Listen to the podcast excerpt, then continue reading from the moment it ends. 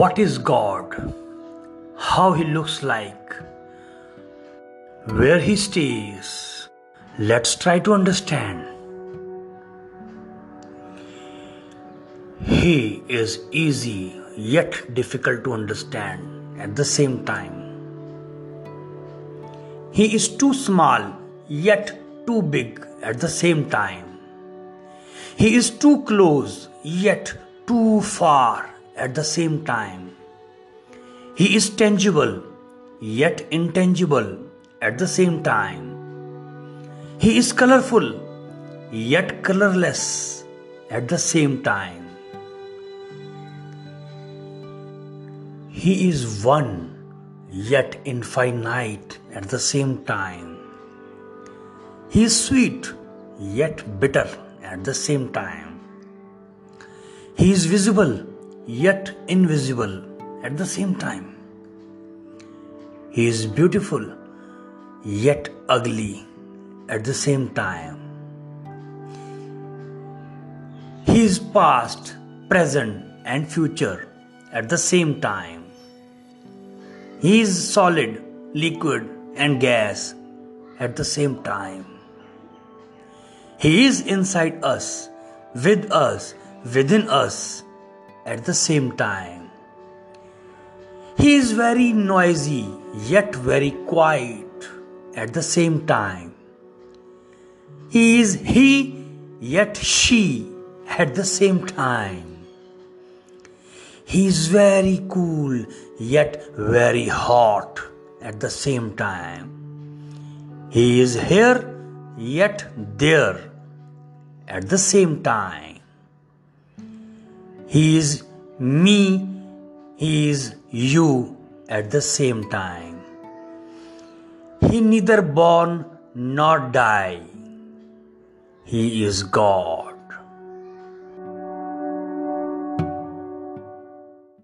नमस्कार दोस्तों career guidance series में आपका स्वागत है यह सीरीज़ हर उस शख्स के लिए बनाई गई है जो करियर के चुनाव को लेकर हमेशा दुविधा में रहते हैं तथा सही निर्णय नहीं ले पाते।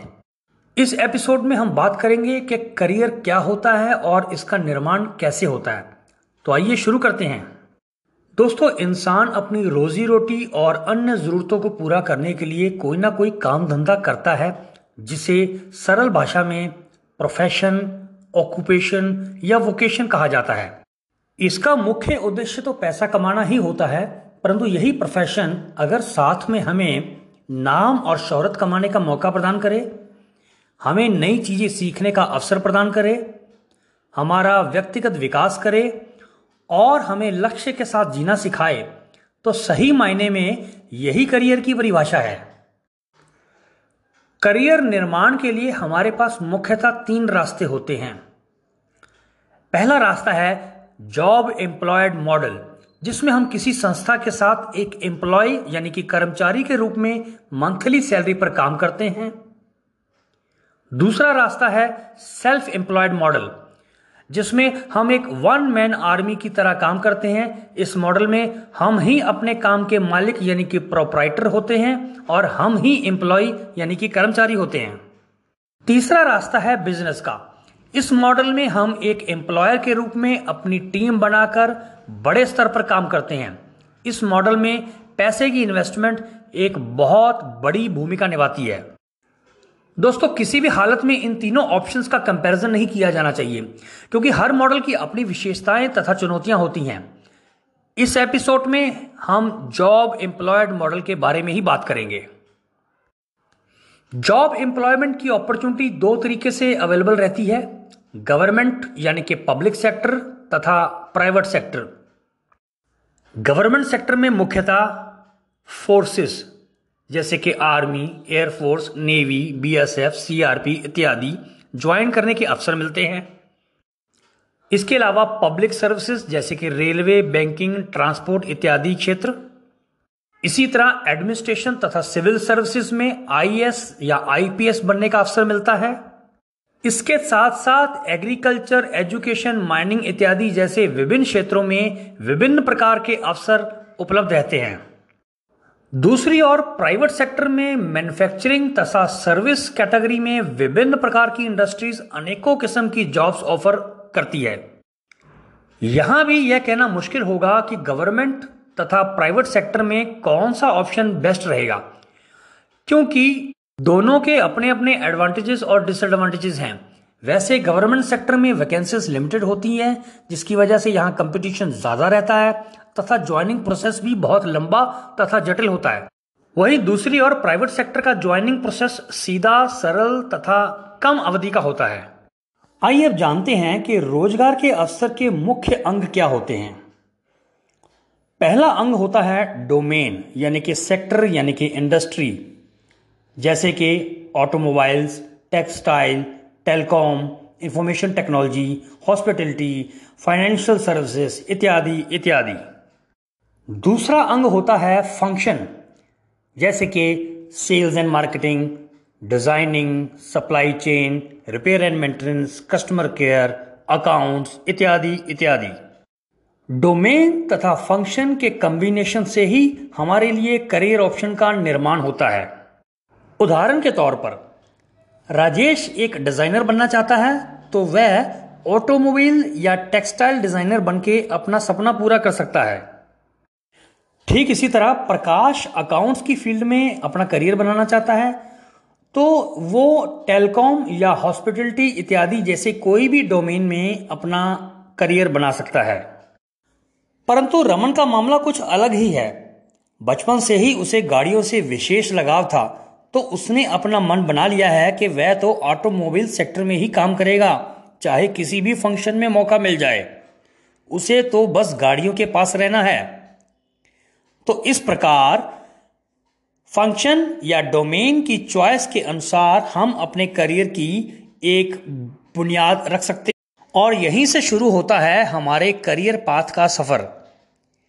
करियर पाथ को समझने के लिए संजीव का उदाहरण लेते हैं। अपनी ग्रेजुएशन पूरी करते ही उसने एक ऑटोमोबाइल डीलर में सेल्स फ़ंक्शन को चुना। उसकी शुरुआत entry level position sales executive से हुई और अपनी सीखने की लगन की वजह से केवल छह महीने में ही वह सीनियर सेल कंसल्टेंट बन गया। लगातार मेहनत की बदौलत दो साल के अंदर वह टीम लीडर भी बन गया और चार साल तक वह असिस्टेंट मैनेजर की पोजीशन हासिल कर चुका था। देखते ही देखते छह सालों तक वह सेल्स मैनेजर भी बन गया और आज उसे दस साल हो चुके हैं और वह अब एक जनरल मैनेजर की पोस्ट पर काम कर रहा है। और अगले कुछ वर्षों में ही उसे वाइस प्रेसिडेंट की कुर्सी मिल जाएगी। तो आखिर अपनी मेहनत और लगन की वजह से रमन ने ऑटोमोबाइल्स डोमेन में सेल्स फ़ंक्शन में एक शानदार करियर बनाकर दूसरों के सामने एक मिसाल स्थापित की है। तो दोस्तों करियर गाइडेंस सीरीज़ के इस एपिसोड में इतना ही। अगले एपिसोड में हम करियर के चुनाव की प्रक्रिया पर बात करेंगे। तब तक नमस्कार, धन्यवाद, आदाब, सत श्रीकाल नमस्कार करियर गाइडेंस सीरीज़ के एपिसोड टू में आपका स्वागत है। एपिसोड वन में हमने करियर की परिभाषा और विभिन्न अवसरों के बारे में जाना था। इस एपिसोड में हम जानेंगे कि सही करियर के चुनाव का फैसला कैसे लिया जा सकता है। जैसा कि हमने देखा था कि डोमेन और फ़ंक्शन के कॉम्बिनेशन से ही करियर अपॉर्चुनिटी का निर्माण होता है। परंतु इनमें से कौन सी अपॉर्चुनिटी हमारे लिए उपयुक्त है, इसके लिए हमें डिसीज़न मेकिंग प्रोसेस से होकर गुजरना पड़ेगा। डिसीज़न लेने की प्रक्रिया मुख्यतः तीन चरणों में पूरी की जा सकती है, जो कि बड़े ही साइंटिफिक और लॉजिकल स्टेप्स हैं। पहला स्टेप है सेल्फ एनालिसिस, यानी कि आत्म विश्लेषण और इसके लिए स्वॉट एनालिसिस का इस्तेमाल किया जाता है, जिसमें हम अपनी स्ट्रेंथ और वीकनेस को जानकर आगे का निर्णय लेते हैं। हर इंसान के पास कोई ना कोई यूनिक स्ट्रेंथ होती है, जैसे कि उसका कोई नेचुरल टैलेंट जो उसे गॉड गिफ्टेड मिला हो, या कोई ऐसा हुनर जो उसने लर्निंग प्रोसेस के दौरान डेवलप किया हो, या कोई ऐसी खूबी जो उसे दूसरों से अलग करती हो और जिसका हम अपने करियर में इस्तेमाल कर सकें। ठीक इसी प्रकार हम सबके अंदर कोई ना कोई वीकनेस भी होती है, जैसे कि हमारी कोई बुरी आदत जो हमें आगे बढ़ने से रोकती है, या कोई शारीरिक अथवा मानसिक कमज़ोरी, अथवा किसी खास काम को करने की असमर्थता भी वीकनेस कहलाती है। हमारी स्ट्रेंथ हमारे लिए प्रोफेशन के नए नए अवसर लेकर आती है, और दूसरी तरफ़ हमारी वीकनेस हमारे लिए उस प्रोफेशन के लिए रास्ते की रुकावट बनती है। इसी कॉम्बिनेशन को समझना ही स्वॉट एनालिसिस कहलाता है। डिसीज़न मेकिंग प्रोसेस का दूसरा स्टेप होता है मैच एनालिसिस अब चूँकि स्वॉट एनालिसिस के बाद हम एक प्रोफेशन का चुनाव तो कर चुके हैं, परंतु यहाँ यह भी देखना होता है कि क्या यह काम मेरे जुनून या इच्छा शक्ति से मेल खाता है या नहीं। यदि प्रोफेशन और पैशन का सही मैच हो, तभी यह एक सक्सेसफुल करियर की बुनियाद रख सकता है। अन्यथा वह काम मेरे लिए सारी उम्र बोझ बना रहेगा। तीसरा तथा अंतिम चरण होता है डिमांड एनालिसिस। इस एनालिसिस में हम अपनी स्ट्रेंथ और पैशन के द्वारा चुनी गई फ़ील्ड का बाज़ार में स्कोप, यानी कि संभावना देखते हैं और यदि कोई स्कोप, संभावना ना दिखे तो वापस स्वॉट एनालिसिस कर किसी और क्षेत्र में संभावनाओं को तलाशते हैं। तो इस प्रकार सेल्फ एनालिसिस मैच एनालिसिस और डिमांड एनालिसिस करके हम अपने करियर के बारे में लॉजिकल डिसीज़न ले सकते हैं। इस एपिसोड में इतना ही। अगले एपिसोड में हम रिक्रूटमेंट प्रोसेस की बात करेंगे। तब तक नमस्कार, धन्यवाद। नमस्कार। करियर गाइडेंस सीरीज़ के एपिसोड टू में आपका स्वागत है। एपिसोड वन में हमने करियर की परिभाषा और विभिन्न अवसरों के बारे में जाना था। इस एपिसोड में हम जानेंगे कि सही करियर के चुनाव का फैसला कैसे लिया जा सकता है। जैसा कि हमने देखा था कि डोमेन और फ़ंक्शन के कॉम्बिनेशन से ही करियर अपॉर्चुनिटी का निर्माण होता है। परंतु इनमें से कौन सी अपॉर्चुनिटी हमारे लिए उपयुक्त है, इसके लिए हमें डिसीज़न मेकिंग प्रोसेस से होकर गुजरना पड़ेगा। डिसीज़न लेने की प्रक्रिया मुख्यतः तीन चरणों में पूरी की जा सकती है, जो कि बड़े ही साइंटिफिक और लॉजिकल स्टेप्स हैं। पहला स्टेप है सेल्फ एनालिसिस यानी कि आत्म विश्लेषण और इसके लिए स्वॉट एनालिसिस का इस्तेमाल किया जाता है, जिसमें हम अपनी स्ट्रेंथ और वीकनेस को जानकर आगे का निर्णय लेते हैं। हर इंसान के पास कोई ना कोई यूनिक स्ट्रेंथ होती है, जैसे कि उसका कोई नेचुरल टैलेंट जो उसे गॉड गिफ्टेड मिला हो, या कोई ऐसा हुनर जो उसने लर्निंग प्रोसेस के दौरान डेवलप किया हो, या कोई ऐसी खूबी जो उसे दूसरों से अलग करती हो और जिसका हम अपने करियर में इस्तेमाल कर सकें। ठीक इसी प्रकार हम सबके अंदर कोई ना कोई वीकनेस भी होती है, जैसे कि हमारी कोई बुरी आदत जो हमें आगे बढ़ने से रोकती है, या कोई शारीरिक अथवा मानसिक कमज़ोरी, अथवा किसी खास काम को करने की असमर्थता भी वीकनेस कहलाती है। हमारी स्ट्रेंथ हमारे लिए प्रोफेशन के नए नए अवसर लेकर आती है और दूसरी तरफ़ हमारी वीकनेस हमारे लिए उस प्रोफेशन के लिए रास्ते की रुकावट बनती है। इसी कॉम्बिनेशन को समझना ही स्वॉट एनालिसिस कहलाता है। डिसीज़न मेकिंग प्रोसेस का दूसरा स्टेप होता है मैच एनालिसिस अब चूँकि स्वॉट एनालिसिस के बाद हम एक प्रोफेशन का चुनाव तो कर चुके हैं, परंतु यहाँ यह भी देखना होता है कि क्या यह काम मेरे जुनून या इच्छा शक्ति से मेल खाता है या नहीं।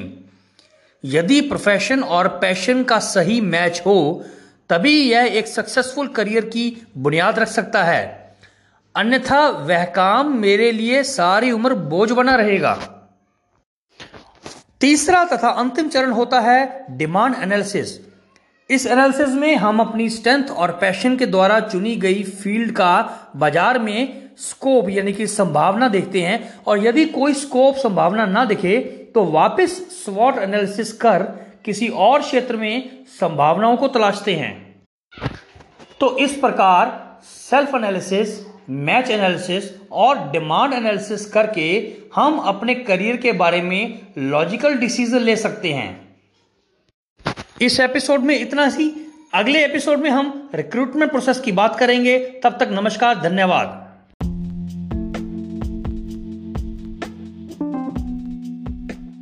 नमस्कार। करियर गाइडेंस सीरीज़ के एपिसोड टू में आपका स्वागत है। एपिसोड वन में हमने करियर की परिभाषा और विभिन्न अवसरों के बारे में जाना था। इस एपिसोड में हम जानेंगे कि सही करियर के चुनाव का फैसला कैसे लिया जा सकता है।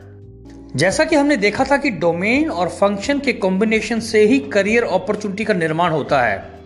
परंतु इनमें से कौन सी अपॉर्चुनिटी हमारे लिए उपयुक्त है, इसके लिए हमें डिसीज़न मेकिंग प्रोसेस से होकर गुजरना पड़ेगा। डिसीज़न लेने की प्रक्रिया मुख्यतः तीन चरणों में पूरी की जा सकती है, जो कि बड़े ही साइंटिफिक और लॉजिकल स्टेप्स हैं। पहला स्टेप है सेल्फ एनालिसिस यानी कि आत्म विश्लेषण और इसके लिए स्वॉट एनालिसिस का इस्तेमाल किया जाता है, जिसमें हम अपनी स्ट्रेंथ और वीकनेस को जानकर आगे का निर्णय लेते हैं। हर इंसान के पास कोई ना कोई यूनिक स्ट्रेंथ होती है जैसे कि उसका कोई नेचुरल टैलेंट जो उसे गॉड गिफ्टेड मिला हो, या कोई ऐसा हुनर जो उसने लर्निंग प्रोसेस के दौरान डेवलप किया हो, या कोई ऐसी खूबी जो उसे दूसरों से अलग करती हो और जिसका हम अपने करियर में इस्तेमाल कर सकें। ठीक इसी प्रकार हम सबके अंदर कोई ना कोई वीकनेस भी होती है, जैसे कि हमारी कोई बुरी आदत जो हमें आगे बढ़ने से रोकती है, या कोई शारीरिक अथवा मानसिक कमज़ोरी अथवा किसी खास काम को करने की असमर्थता भी वीकनेस कहलाती है। हमारी स्ट्रेंथ हमारे लिए प्रोफेशन के नए नए अवसर लेकर आती है और दूसरी तरफ़ हमारी वीकनेस हमारे लिए उस प्रोफेशन के लिए रास्ते की रुकावट बनती है। इसी कॉम्बिनेशन को समझना ही स्वॉट एनालिसिस कहलाता है। डिसीज़न मेकिंग प्रोसेस का दूसरा स्टेप होता है मैच एनालिसिस अब चूँकि स्वॉट एनालिसिस के बाद हम एक प्रोफेशन का चुनाव तो कर चुके हैं, परंतु यहाँ यह भी देखना होता है कि क्या यह काम मेरे जुनून या इच्छा शक्ति से मेल खाता है या नहीं। यदि प्रोफेशन और पैशन का सही मैच हो, तभी यह एक सक्सेसफुल करियर की बुनियाद रख सकता है। अन्यथा वह काम मेरे लिए सारी उम्र बोझ बना रहेगा। तीसरा तथा अंतिम चरण होता है डिमांड एनालिसिस इस एनालिसिस में हम अपनी स्ट्रेंथ और पैशन के द्वारा चुनी गई फ़ील्ड का बाज़ार में स्कोप यानी कि संभावना देखते हैं। और यदि कोई स्कोप संभावना ना दिखे तो वापस स्वॉट एनालिसिस कर किसी और क्षेत्र में संभावनाओं को तलाशते हैं। तो इस प्रकार सेल्फ एनालिसिस मैच एनालिसिस और डिमांड एनालिसिस करके हम अपने करियर के बारे में लॉजिकल डिसीज़न ले सकते हैं। इस एपिसोड में इतना ही। अगले एपिसोड में हम रिक्रूटमेंट प्रोसेस की बात करेंगे। तब तक नमस्कार, धन्यवाद।